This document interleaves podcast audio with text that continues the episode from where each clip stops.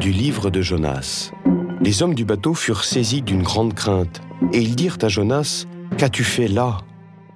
Ils savaient en effet qu'il fuyait loin du Seigneur, car il le leur avait raconté. Ils lui dirent, Que te ferons-nous pour que la mer s'apaise pour nous?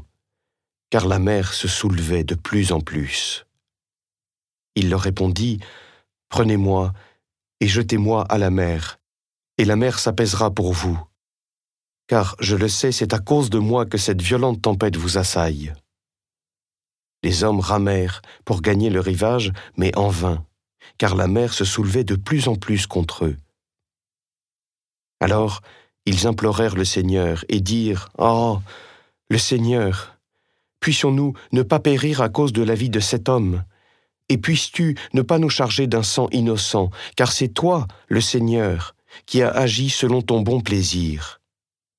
Et s'emparant de Jonas, ils le jetèrent à la mer, et la mer apaisa sa fureur.